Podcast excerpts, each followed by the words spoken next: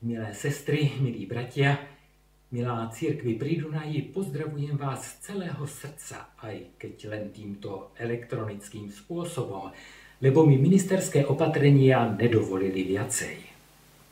Ďakujem za vaše milé pozvanie, no súčasne sa ospravedlňujem, že budem ďalej hovoriť po česky.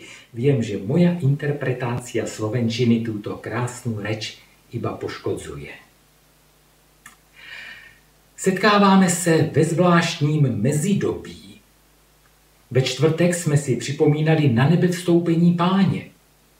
Příští neděle bude nedělí letniční, dnem odevzdání Ducha Svatého církvi.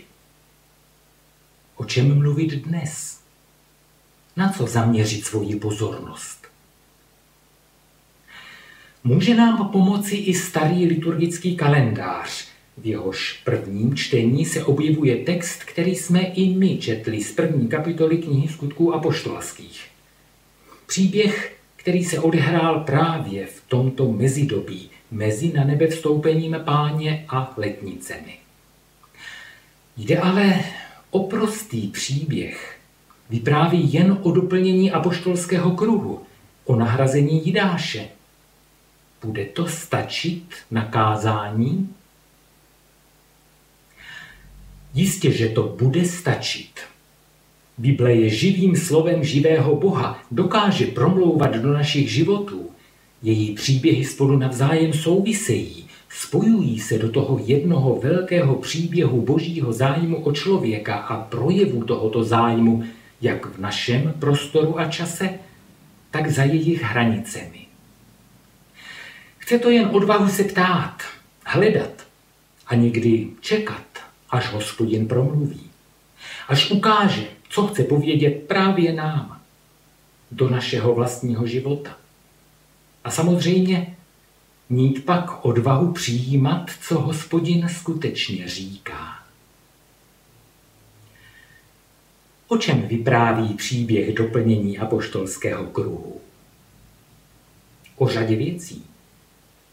O rozsahu božího odpuštění, o nárocích na božího vyslance, o našem kněžství a o jeho všeobecnosti, o hledání boží vůle i o charakteru spolupráce člověka a Boha. Otevřme ten příběh a hledejme jeho poselství. V těch dnech vstal Petr ve zhromáždění bratří. Otazníky začínají hned první větou. Proč Petr? Co ten má co říkat? Vždyť zradil. Zapřel svého mistra. A zapřel tím vlastně všechno, za čím celá skupina kristových učedníků šla, po čem toužila, o co usilovala, čemu se obětovala. Nakonec z dalšího průběhu událostí víme, že v čele jeruzalemského sboru, ústředního sboru prvotní církve, a tedy i v čele vedení církve jako takové, stanul Jakub, další ze synů Marijiných, nikoli Petr. Jak to tedy, že doplnění apoštolského kruhu řeší Petr? Protože byl ze všech učedníků pána Ježíše tím nejupovídanějším, nejrychleji reagující a vždycky připravený mluvit? Možná ano, možná ne.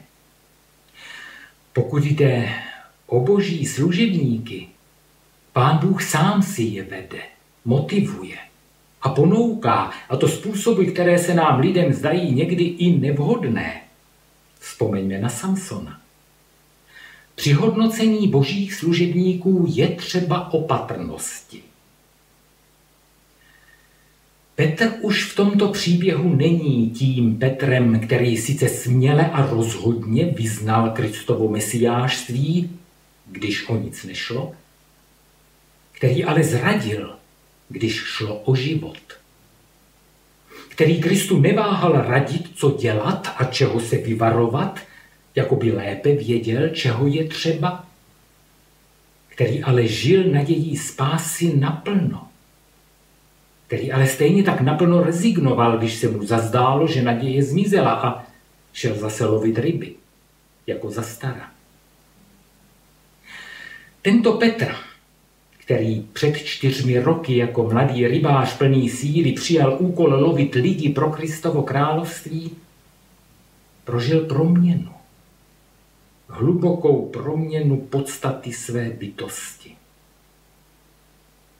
Nejprve poznáním své slabosti, své neschopnosti dostat vlastním slibům, když přijde strach. Zradil svého učitele a přítele. Potom, když se u Tiberiackého jezera setkal se vzkříšeným Kristem, poznal, že jeho osobním selháním boží dílo nekončí. Že pán Ježíš není závislý na lidské podpoře a pomoci. Že slabost ani hřích nikoho z lidí jeho dílo nezastaví. Nad to ale, že navzdory všem lidským selháním pán Ježíš s lidmi stále počítá, baže počítá i s Petrem, že jejich přátelství Petrovou zradou neskončilo.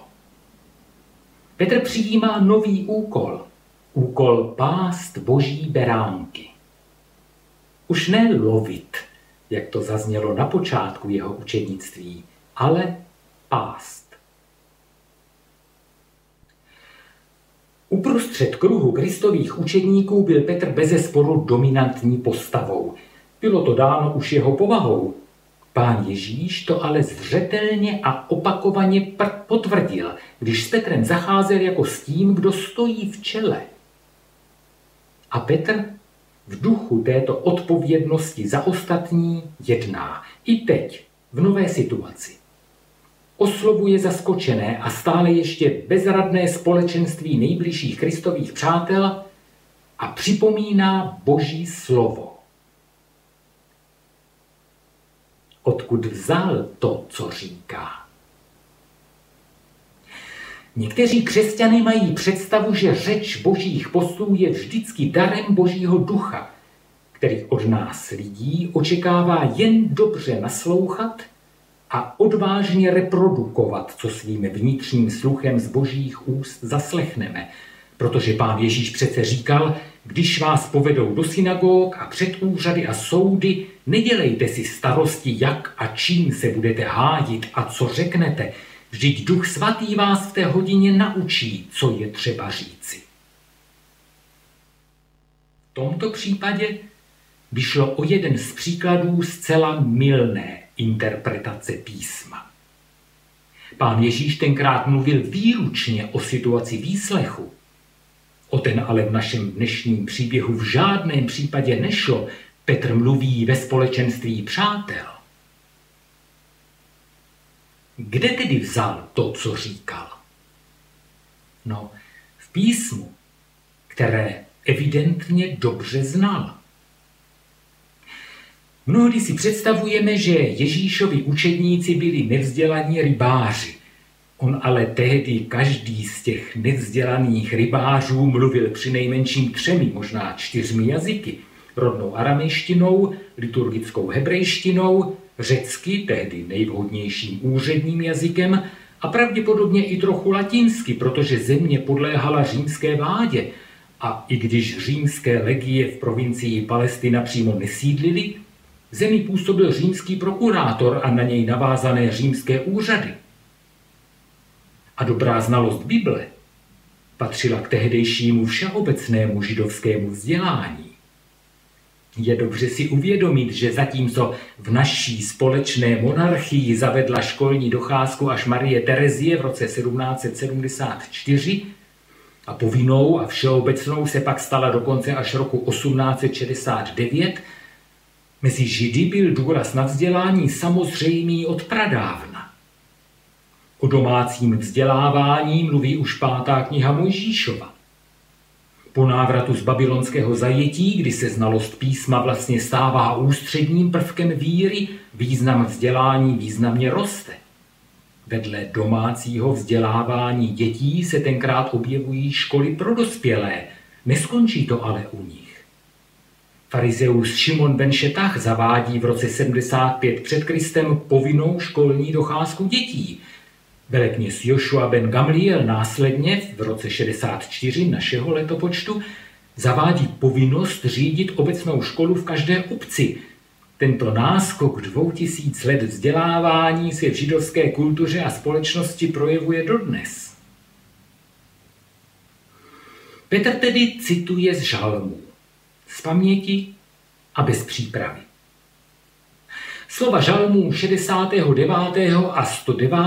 ale bez rozpaků vztahuje na Jidáše. Dokonce si jeden text k tomu účelu přizpůsobí. V 69. žalmu, z něhož jsme četli dnešní první čtení, je psáno Jejich hradiště ať spustne, v jejich stanech ať nebydlí nikdo. Petr to ale čte jeho obydlí ať spustne, ať není nikoho, kdo by v něm bydlil. To by nás mohlo zarazit. Co ho k tomu vedlo? My se dnes učíme pracovat s kontextem. Učíme se respektovat psanou podobu písma a teď taková snad své vole z úst apoštola Přece jenom tady vidíme, jak se mílí ti, kteří čtou biblické verše jako magické formulky, jednou provždy dané a petrifikované. K dobrému pochopení biblických slov je nezbytně třeba brát v úvahu kontext textu, a to nejen ten původní, do kterého byl ten, který biblický oddíl psán, ale i kontext, ve kterém se příslušný oddíl vykládá stejně jako tradici výkladu v židovství i v církvi. A v našem případě samozřejmě i mimořádné postavení apoštolů, na jejichž odkazu církev stojí. Tady nám nezbývá, než připustit, že Petra vede duch. Stejně jako vnímat skutečnost, že biblický text nemá jen jeden jediný správný výklad. V jiné situaci a v jiném kontextu možná stejná žalmová slova ukáží na příběh jiného božího protivníka, protože podstatná není osoba, ale její role v tom velkém příběhu boží lásky k člověku.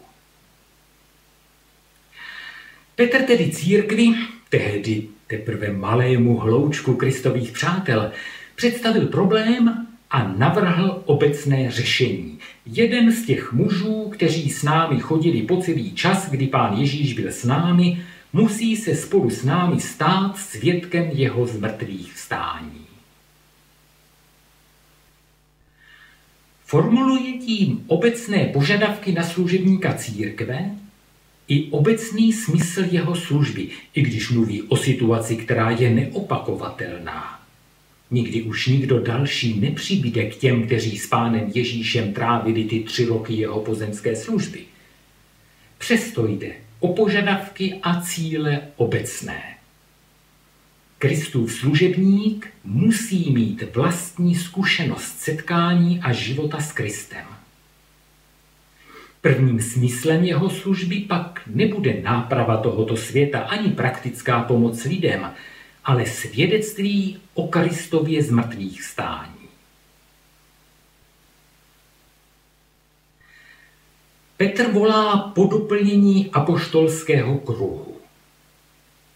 Kdo jiný může povolat božího apoštola, než pán Bůh sám? A tak se církev obrací na svého Boha a žádá o jeho zásah, o jeho určení, kdo se tím dalším apoštolem má stát. Co mi tady ale připadá na nejvýš pozoruhodné, církev nenechá pána Boha, aby si vybral kohokoliv.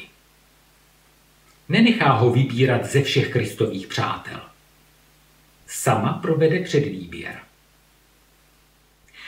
Připomíná mi to situaci voleb v naší církvi, kdy člověk v našich zborech potkává celou řadu lidí protestujících proti sestavování kandidátek volební komisí jak to děláváme. Mají tam zařadit každého, kdo splňuje formální požadavky, však pán Bůh sám určí, koho chce, říkají. Prvotní církev to evidentně dělala jinak. Nejprve sama posuzovala a až následně, až z předvýběru, nechala rozhodnout hospodina. Proč tomu tak je? A proč to pán Bůh očividně respektoval, přistoupil na tu hru? Pěkné vysvětlení nám představuje podobenství pána Ježíše o boháči a Lazarovi. Když se boháč z onoho světa dožaduje o, u Abrahama vyslání svědků ze záhrobí, aby zázrakem přisvědčili jeho bratry o hrozbě pekla, Abraham odpovídá, mají Mojžíše a proroky, ať je poslouchají. Ano, máme písmo, známe apoštolské učení, víme, co je správné a co je třeba. Písmo je třeba stále znovu studovat, vnímat jeho aktuální řeč a na jejím základě se pak rozhodovat.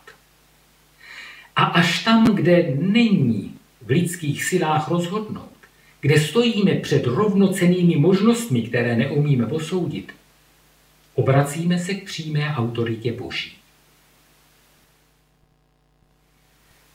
Jakým způsobem se na Pána Boha tenkrát obrátili? Losem. To byl platný starozákonní způsob. Je ale dobře vnímat, že námi sledovaný příběh je posledním užitím losu biblické historii.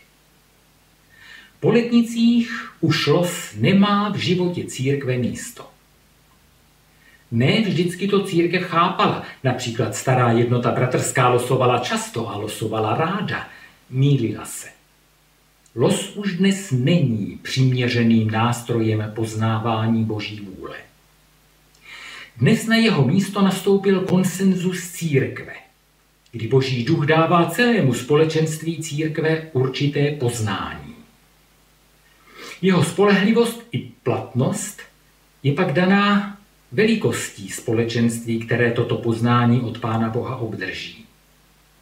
Na čem se v upřímnosti před Pánem Bohem zhodne staršovstvo zboru, platí pro zbor.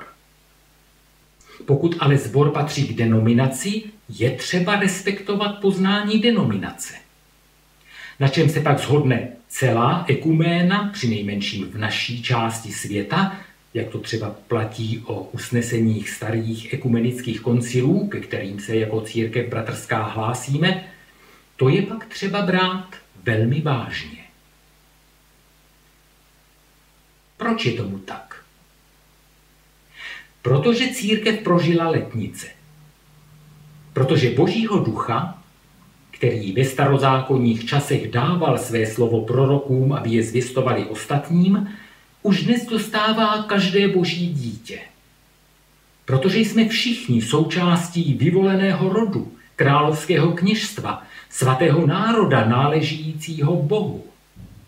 Abychom lidem uváděli vyznámost, a abychom svými životy demonstrovali mocné skutky našeho Boha.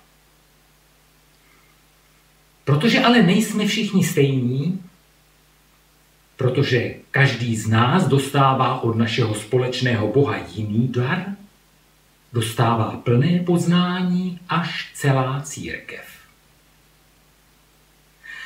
Celá církev se ovšem nikdy nesejde a nikdy nedomluví. To při její velikosti není technicky možné.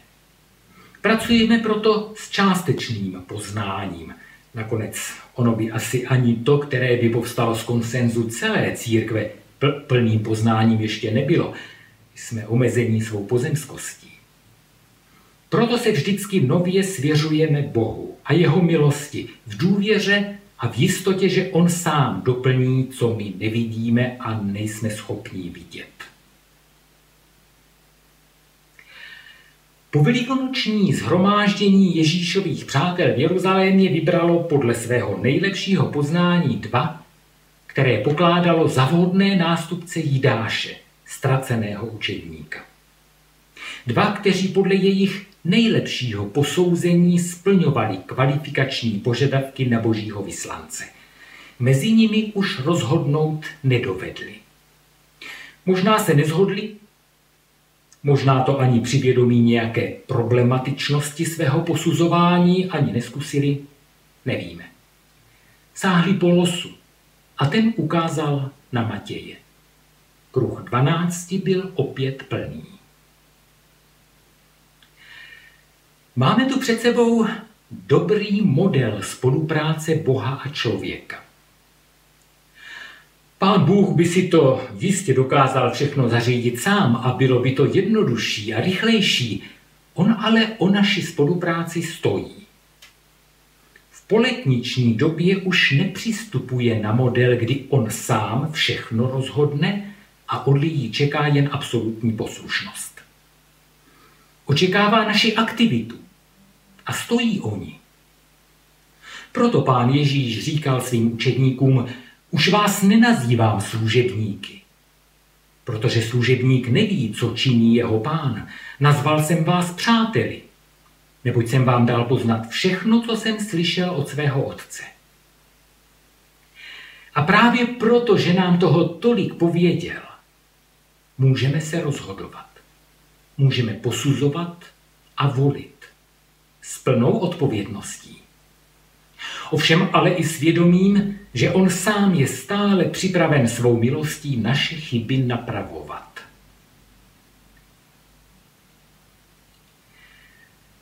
Přemýšleli jsme o příběhu doplnění apoštolského kruhu. O čem vyprávěl? O řadě věcí. O rozsahu božího odpuštění, totiž, že ani učedník, který zradil, který zapřel svůj vztah s Kristem, který na všechno rezignoval a pokusil se vrátit čas, nevypadl z boží milosti. Nepřestal být objektem božího zájmu a boží přízně. A jako kdysi pán Ježíš počítal s Petrem, počítá i s každým z nás, kteří jsme připraveni mu důvěřovat, a to i když se nám nedaří. Protože církev není svatá a bez poskvrny či vrázky, protože je složená z nechybujících, dokonalých lidí, kteří nehřeší, kteří nemarní čas, kteří slouží ze všech svých sil a efektivně, kteří nikdy nesklamou, ale protože je samotným Kristem omilostněná. Ten příběh vypráví i o potřebě znát písmo. Vedle toho ale také o potřebě spoléhat na hlas Božího ducha, který písmo vykládá. Jedno bez druhého nestačí. Kdo písmo nestuduje, pravdivého hlasu ducha se nedočká. Stejně jako ten, kdo si chce písmo vykládat sám, bez Božího ducha. Propadne klamu. Četli jsme a slyšeli i o kvalifikačních předpokladech božího vyslance, o těch základních, nad které se jistě dá přidávat. Ty základní ale dostačují. Co jimi bylo? Podle čeho vybírala církev Jidášova nástupce? Podle zkušenosti s Kristem, osobní zkušenosti setkání a života a podle ochoty svědčit o zmrtvých stání. To je to základní. Bez zkušenosti osobního setkání s Kristem zůstává všechno jen teorií. Přemýšleli jsme i o svém kněžství, o jeho všeobecnosti. Jako křesťané jsme všichni kněžími svého Boha. Někdo dostává víc úkolů, jiný méně. Pán Ježíš ale ve svých podobenstvích opakovaně ukazoval, že to nezakládá žádný rozdíl v hodnotě božích dětí. Bylo by chybou nakládat někomu více, než od něho čeká sám Bůh. A ovšem stejně tak méně. Poznali jsme na základě Petrovy řeči, že biblický text nemá jen jeden jediný správný výklad. Mluví do konkrétních situací živě na ně reaguje. Vychází vstříc našim potřebám. Tím, kdo slova písma oživuje, je boží duch. Na něj je třeba čekat a s ním spolupracovat. Současně je ale třeba mu poskytnout dostatek materiálu, se kterým by mohl pracovat a který by mohl připomínat. Je třeba písmo studovat a znát. Písmo nám pak odhaluje boží vůli. ukazuje nám stezky našeho Boha. Někdy zřetelně, jindy v náznaku, vždycky ale dostatečně. Pochopení a jasné poznání je třeba hledat ve společném rozhovoru církve, přijímat názory ostatních, snažit se jim porozumět a pochopit je v jejich osobitosti. Současně se ale nebát přinést to, co hospodin ukazuje mně, protože teprve společné poznání se tomu božímu vidění může přiblížit. Los už dnes přiměřeným nástrojem poznávání boží vůle není. A nakonec Pán Bůh očekává naši aktivitu a iniciativu. Navzdory všem našim selháním a bádům s námi stále počítá a stojí o spolupráci s námi. Nejsme jen nástroji v jeho ruce. Jsme v Pánu Ježíši jeho přáteli. A tak se mílí ti, kteří jen sedí se založenýma rukama a čekají, až je hospodin někam pošle. Marní čas. Protože pán Bůh je už dávno poslal. Jen je třeba si to přiznat a přiznat se k božímu dílu. Líbí se mi příklad apoštola Pavla a jeho přátel, popsaný v 16. kapitole knihy skutků. Apoštol měl svoji představu a plán, kam jít sloužit. Boží duch mu v tom ale začal bránit. Nemohli sloužit v provincii Ázii, tak šli do Frígie a Galácie. Zkusili dojít do Bitínie, ale duch jim to opět nedovolil. Nesedli si s tím, že počkají, až jim duch dá jasné poznání. Ne, změnili svůj plán a vyrazili do Troady. Až tam jim pán Bůh dal poznat, co vlastně chce. Po celou tu dobu byl Pavel iniciativní. Vymýšlel, organizoval, uskutečňoval své plány. Přitom byl ale vždycky připravený všechny svoje plány zahodit, když promluví hospodin. Dokud pán Bůh mlčel, rozhodoval Pavel. Měl podle čeho pána Boha znal, a to ještě neměl Bibli, jako máme my. Když pak promluvil Boží duch, bylo najednou všechno jinak. Kéž tak můžeme žít i my. Se znalostí svého Boha a jeho slova. S touhou sladěnou s touhami svého Boha. A se stejným cílem a stejným výhledem k naději, kterou nám zaslíbil. A vždycky připravení všechno staré opustit, pokud se on sám rozhodne nás vést po nových cestách kež vám pán Bůh bohatě žehná. Amen.